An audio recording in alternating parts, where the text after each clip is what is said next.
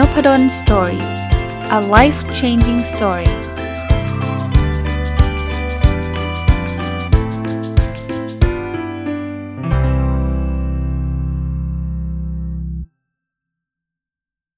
สวัสดีครับ ยินดีต้อนรับเข้าสู่นพดล Story Podcast นะครับ วันนี้เปลี่ยนโหมดมั่งเนาะหลังจากรีวิวหนังสือมาต่อเนื่อง อยากจะมาชวนคุยเฉยๆเลยนะครับ ผมตั้งชื่อหัวข้อนี้ว่า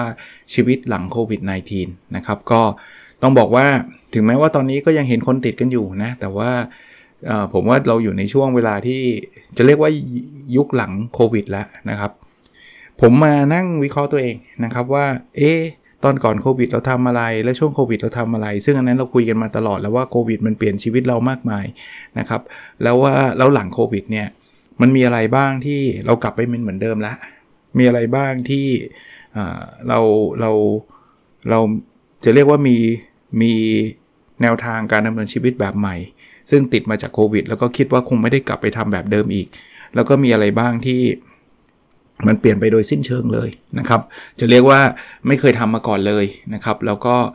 เพิ่งมาทำแล้วก็จะทำต่อนะผมอยากจะวิเคราะห์เป็นเรื่องๆไป ผมเริ่มต้นจากเรื่องสุขภาพก่อนนะก่อนโควิดเนี่ยผมเป็นคนที่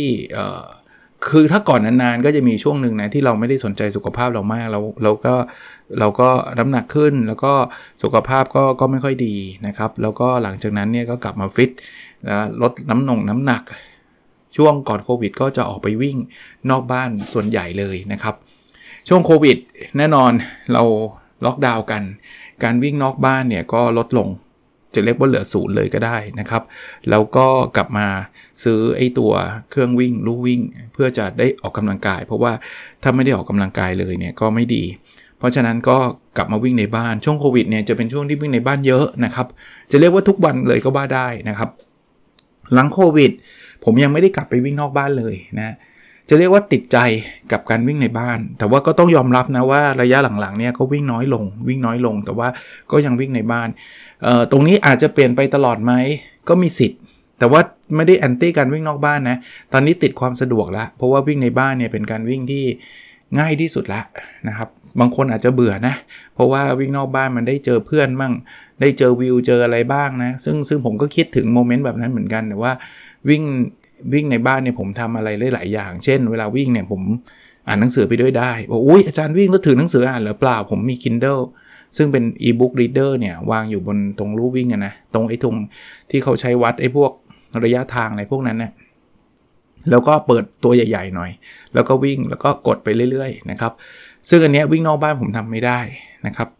ถามว่าตรงนี้เรื่องการการออกกำลังกายเนี่ยจะเปลี่ยนไปแบบนี้ตลอดไหม ก็ไม่ถึงก็ขนาดนั้น แต่ว่ามีแนวโน้มว่าโควิดจะเปลี่ยนกับเปลี่ยนการออกกำลังกายผมจาก outdoor เป็น indoor มากขึ้น แต่ว่าไม่ได้ anti outdoor นะครับเรื่องการกินอาหารนะต้องบอกว่าก็เราอย่างที่เราทราบนะก่อนโควิดเนี่ยจะเรียกว่าเป็นการออกไปกินนอกบ้าน ถ้าจะกินนอกบ้านส่วนในบ้านก็กินปกติ ตามที่ภรรยาเตรียมให้รับประทานนะเนาะก็กินตามปกติโควิดเนี่ยนอกบ้านเหลือศูนย์นะครับ จะเป็นการสั่งเข้ามากินในบ้านซะส่วนใหญ่ หลังโควิด นอกบ้านเริ่มกลับมา แต่ต้องบอกว่าน้อยน้อยกว่าตอนก่อนโควิด ตอนนี้ก็ยังนิยมการสั่งเข้ามากินในบ้านนะครับ ถึงแม้ว่าเราก็เห็นการออกนอกบ้านแล้วไปกินกันตามปกติก็ไม่ได้มีที่ไหนเขาจะจะปิดหรืออะไรแล้วนะครับ เรียกว่ากลับมาปกติแล้วเนี่ย ส่วนตัวก็ยังไม่ได้ไปกินแบบนั้นไม่ใช่ไม่ใช่เรื่องของสุขภาพอย่างเดียวนะครับ ไม่ใช่เรื่องของการกลัวโควิดอย่างเดียว ซึ่งปัจจุบันเนี่ยจะเรียกว่าแทบจะไม่ค่อยมีคนใส่หน้ากากเวลากินข้าวคนใส่ไม่ได้อยู่แล้วนะเวลากินข้าว ก็ก็จะเป็นเรื่องของความสะดวกมากกว่า แล้วพอช่วงโควิดเนี่ยมันทำให้มันมีออปชันในการสั่งของสั่งอาหารเยอะแยะมากมาย แล้วต้องเรียกว่าอยากกินอะไรเดี๋ยวนี้กดปุ๊บสะดวกนะครับมาส่งถึงบ้านเลย เพราะนั้นเนี่ยเรื่องการกินเนี่ยเรื่อง เรื่องอาจจะเป็นอีกอันหนึ่งที่เปลี่ยนไป แต่ว่าไม่ถึงกับจะเลิกกินนอกบ้านอะไรเงี้ยไม่ได้ไม่ได้ถึงกับขนาดนั้นนะครับ เรื่องงานก่อนโควิดสอนออนไซต์ร้อยเปอร์เซ็นต์ช่วงโควิดออนไลน์ร้อยเปอร์เซ็นต์หลังโควิดกลับมาออนไซต์ร้อยเปอร์เซ็นต์ก็จริง แต่ว่าสิ่งที่เปลี่ยนไปแน่ ๆ คือรูปแบบการทำงานที่มีออนไลน์แฝงอยู่ตลอด แต่ผมจะเรียกว่าไฮบริดแล้วกัน ถ้าเป็นคนที่ทำงานโดยทั่วไปเนี่ยผมคิดว่าหลายที่ไม่ได้กลับไปทำงาน 5 วันต่อสัปดาห์ที่ทำงานแล้ว ผมคุยกับเพื่อนกับคนที่รู้จักที่ทำงานอยู่ก็กลายเป็นไฮบริดแบบเต็มเต็มสเกลไม่ใช่เกี่ยวกับโควิดแล้วนะครับ เช่นเขาอาจจะทำงานที่บ้าน 2 วันทำงานที่ออฟฟิศ3วันอะไรเงี้ยจะเป็นส่วนใหญ่เป็นแบบนั้นด้วยนะที่ผมเห็นเรื่อยๆนะคือยกเว้นงานที่มันจำเป็นต้องไปไปออนไซต์อะหลาย ๆ ที่ก็สวิชมาเป็นไฮบริดก็คือทั้ง ออนไซต์ก็คือไปเจอไปเจอหน้ากัน แล้วก็ออนไลน์งานสอนของผม ถ้าเป็นการสอนเนี่ยจะเป็นรูปแบบของออนไซต์แต่หลาย ๆ ครั้งเนี่ยก็มีโหมดอย่างผมเนี่ยผมสอนแล้วเนี่ยผมก็จะมีออปชันให้นักศึกษาว่า ถ้าวันไหนนักศึกษาไม่สบาย หรือวันไหนนักศึกษาเกิดติดภารกิจอะไรก็ตามเนี่ยผมสอนออนไลน์ไปด้วยเลยนะ เพราะฉะนั้นเนี่ยเวลาผมสอนเนี่ยผมเหมือนกับออนไลน์ไปด้วยอะ่ะ นักศึกษาบางคนไม่สบายนะครับหรือมีภารกิจจำเป็นอยู่ต่างจังหวัดเนี่ยเขาสามารถเรียนกับผมได้เลยนะครับก็เรียนไปพร้อมๆ กับเพื่อนที่เรียนออนไซต์หรือบางคนที่เรียนออนไซต์แล้วเกิดแบบมาสายมาไม่ทัน ก็กลับไปทบทวนคลิป ซึ่งแต่ก่อนไม่มีออปชันนี้เลย อันนี้เป็นคลาสผมคลาสเดียวนะคือไม่ได้หมายถึงว่าคลาสคลาสคลาสผมคลาสเดียวหมายถึงว่า ไม่ได้เป็น practice ว่าทุกคนต้องทำแบบนี้นะครับ อาจารย์หลาย ๆ ท่านก็ไม่ได้มีโหมดนี้ให้นะครับ แต่กำลังลังเล่าถึงตัวเองว่าเออมันมีรูปแบบไฮบริดเข้ามามากขึ้นนะครับ งานหลาย ๆ อย่างได้ถูกสวิชเป็นออนไลน์เกือบเกือบเต็มที่เช่นงานประชุม ซึ่งผมชอบมากนะครับ เพราะว่าก่อนโควิดเนี่ยเวลาประชุมมีอยู่มีอยู่ทางเดียว คือคุณต้องขับรถไป แล้วบางทีเราขับรถไปเนี่ยสชั่วโมงนะครับ ไปถึงประชุม 15 นาทีจบ ซึ่งก็ดีนะครับ ผมไม่ต้องการไปถึงประชุม 5 ชั่วโมงนะ ไม่ต้องการนะ 15 นาทีจบแต่ขับรถกลับอีก 2 ชั่วโมงครับ มันก็ดูไม่คุ้มค่าเลยกับการประชุมแบบนั้นใช่ไหมแต่ก็ไม่ต้องการคุ้มค่าแบบว่าจริง ๆ งานเขาเรียกว่าอะไรนะ ประชุมควรจะเสร็จภายใน 15 นาทีเลยลากยาวไป 3 ชั่วโมง เพื่อจะได้คุ้มให้ให้คนเขาอุตส่าห์ขับรถมา 2 ชั่วโมงได้รู้สึกว่าคุ้มอันนี้ยิ่งแย่เข้าไปใหญ่นะ คือไปอยู่นานเกินความจำเป็นเนี่ยก็ไม่ชอบ แต่ว่าเดี๋ยวนี้ออนไลน์ครับประชุมหลาย ๆ ที่เนี่ย ง่ายแล้วก็ไม่ต้องเดินทาง โดยเฉพาะการประชุมที่มาจากอาจารย์มาจากหลายจังหวัดอย่างเงี้ยซึ่งถ้าเป็นแต่ก่อนแน่นอนครับคุณต้องบินมาเจอกันที่ใดที่1ถ้าไม่ที่กรุงเทพก็ที่จังหวัดใดจังหวัดหนึ่ง แล้วคุณก็ต้องบินกันไปนะครับ ซึ่งพอมีโควิดมันมันมันมีออปชันนี้เพิ่มขึ้นไง แล้วตอนนี้กลายเป็น practice มีการประชุมกับชาวต่างประเทศบ่อยขึ้นนะครับ ถ้าเป็นแต่ก่อนคุณก็ยากอะ จะมาประชุมต่างประเทศอะไรมันคือจริง ๆ เทคโนโลยีมันมีนะ แต่ว่ามันไม่ใครไม่มีใครสนใจใช้นะครับ เดี๋ยวนี้เนี่ยไปคุมประชุมกับอาจารย์ที่อังกฤษมั่ง คนนู้นคนนี้ต่างประเทศเนี่ยประชุมบ่อยเลยนะครับ ผ่านออนไลน์นี่แหละ ก็เรียกว่าการทำงานมีการเปลี่ยนไปแต่ก็เปลี่ยนไปใน จะเรียกว่าทิศทางที่ที่ดีขึ้นนะครับทิศทางที่ดีขึ้น เรื่องความสัมพันธ์กับครอบครัวกับเพื่อนฝูง ตรงนี้เนี่ยจะต้องเรียกว่าก่อนโควิดก็ก็ก็มีอยู่แล้วนะครับครอบครัวก่อนแล้วก็สนิทกันแล้วก็อยู่ด้วยกันอยู่แล้วโควิด ก็ทำให้เราต้องอยู่บ้านมากขึ้นนะครับ ถึงแม้ว่าบางคนอาจจะไม่ชอบนะ แต่ว่าส่วนตัวผมชอบนะครับ คือไม่ได้ชอบโควิด แต่ชอบการความใกล้ชิดแล้วก็การอยู่นะครับหลังโควิดก็ต้องบอกว่าก็กลับไป back to normal ก็คือเหมือนกับก่อนโควิด ก็คือเราอาจจะไม่ได้มีเวลาอยู่กับบ้านเยอะเท่าตอนโควิดแน่นอน ซึ่งก็ต้องออกไปทำงานออกไปนู่นมานี่ แต่ว่าผมว่าตรงนี้ผมไม่ได้มีการเปลี่ยนแปลงเท่าไหร่ กับเพื่อนฝูงก็ไม่ได้เปลี่ยนสักเท่าไหร่ ก็มีช่วงโควิดนะครับที่ เราอาจจะไม่ค่อยได้เจอเพื่อนสักเท่าไหร่เนาะแต่ว่าหลังโควิดเอาเอาตรงๆ ก็ไม่ได้ต่างจากก่อนโควิดอะ่ะก็คือ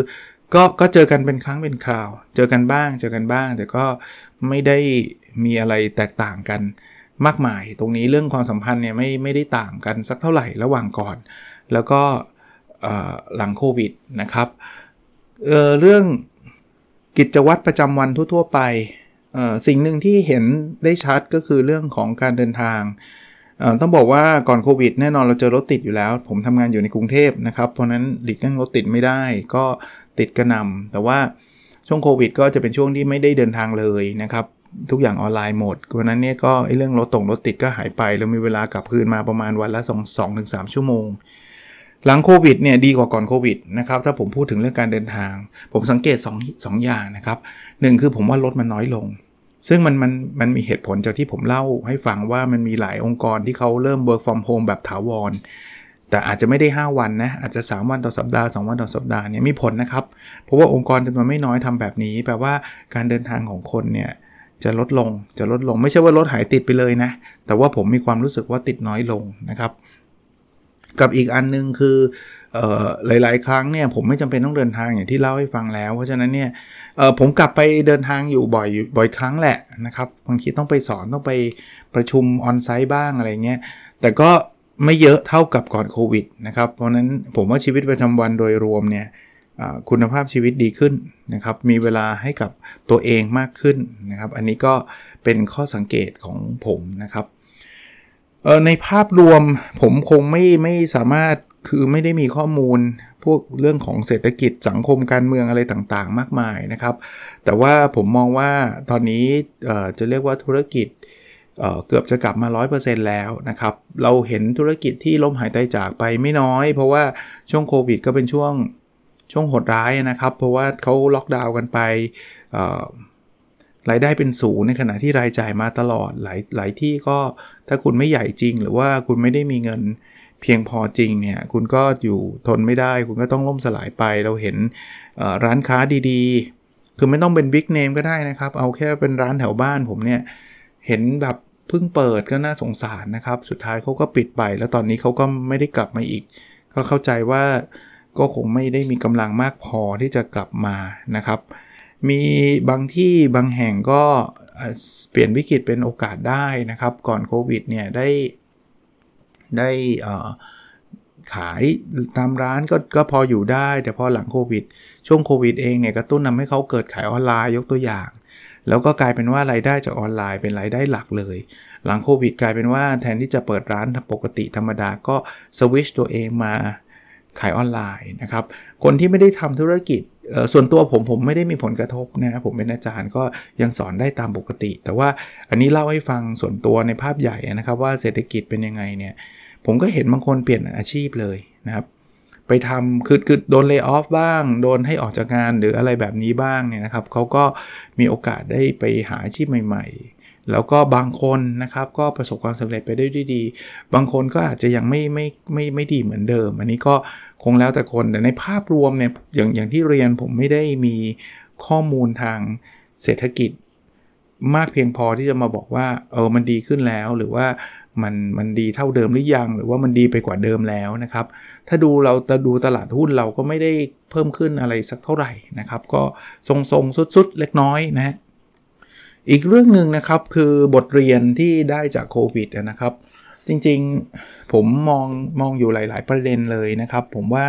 บทเรียนแรกก็คือว่าเราเรา เราต้องมีการปรับตัวนะครับเเราเห็นว่าวิกฤตโควิดช่วงหนึ่งเนี่ยเป็นช่วงที่เราต้องทำสิ่งใหม่ๆ ที่เราไม่เคยทำเยอะ แต่ละคนมีบทบาทต่างกันนะครับ แต่ผมเชื่อเลยว่าท่านต้องเจอสิ่งที่ท่านไม่เคยเจอ ไม่เคยทำแล้วมันก็เสริม ทักษะเราในเรื่องนั้นนะครับ ผมผมเจอเยอะสุดในเรื่องงานก็คือ ผมไม่เคยสอนออนไลน์มาก่อนเลย แล้วอยู่ดีๆ สัปดาห์นี้ยังไปสอนออนไซต์อยู่เลย สัปดาห์หน้าประกาศปิดแล้ว แล้วทุกคนต้องเป็นออนไลน์ ตอนนั้นก็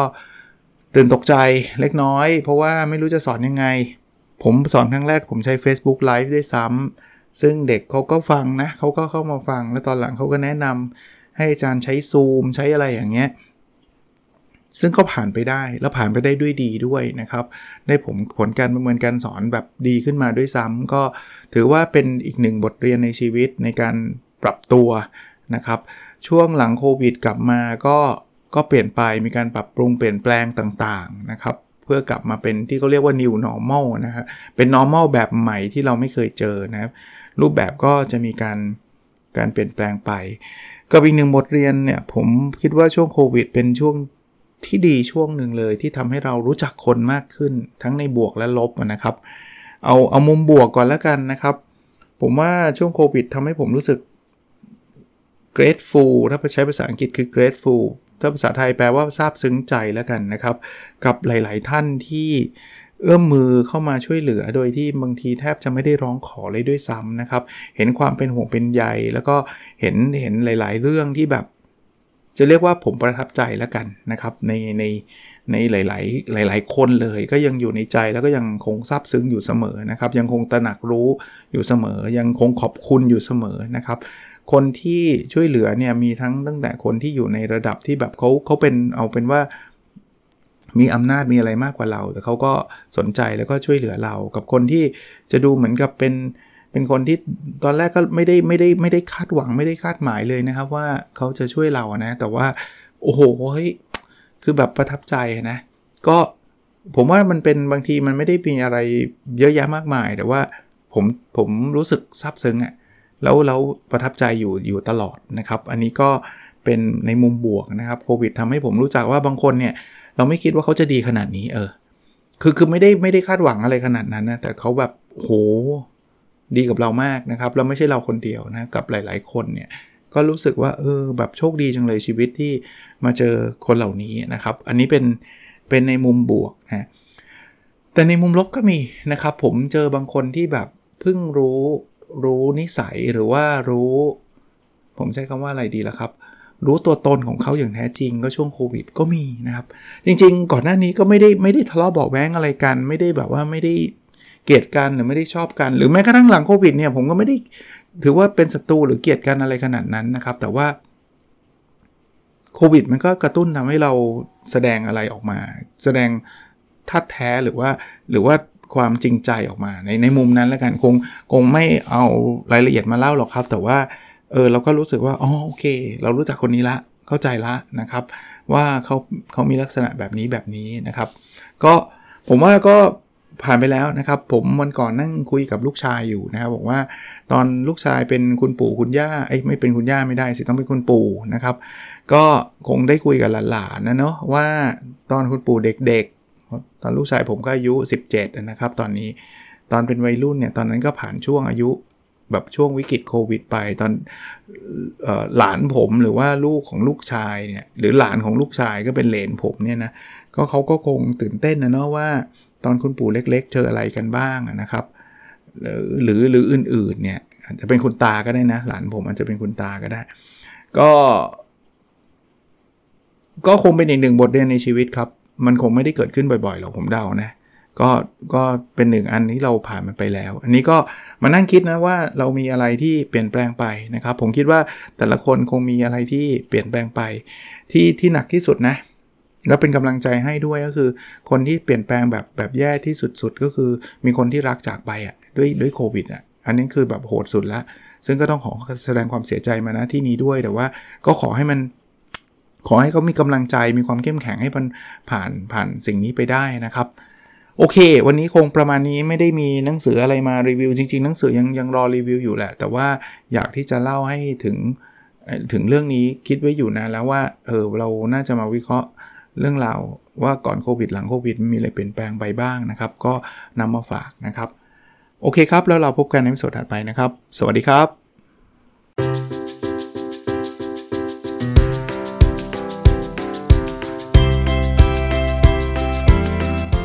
n o p a d o n Story a life changing story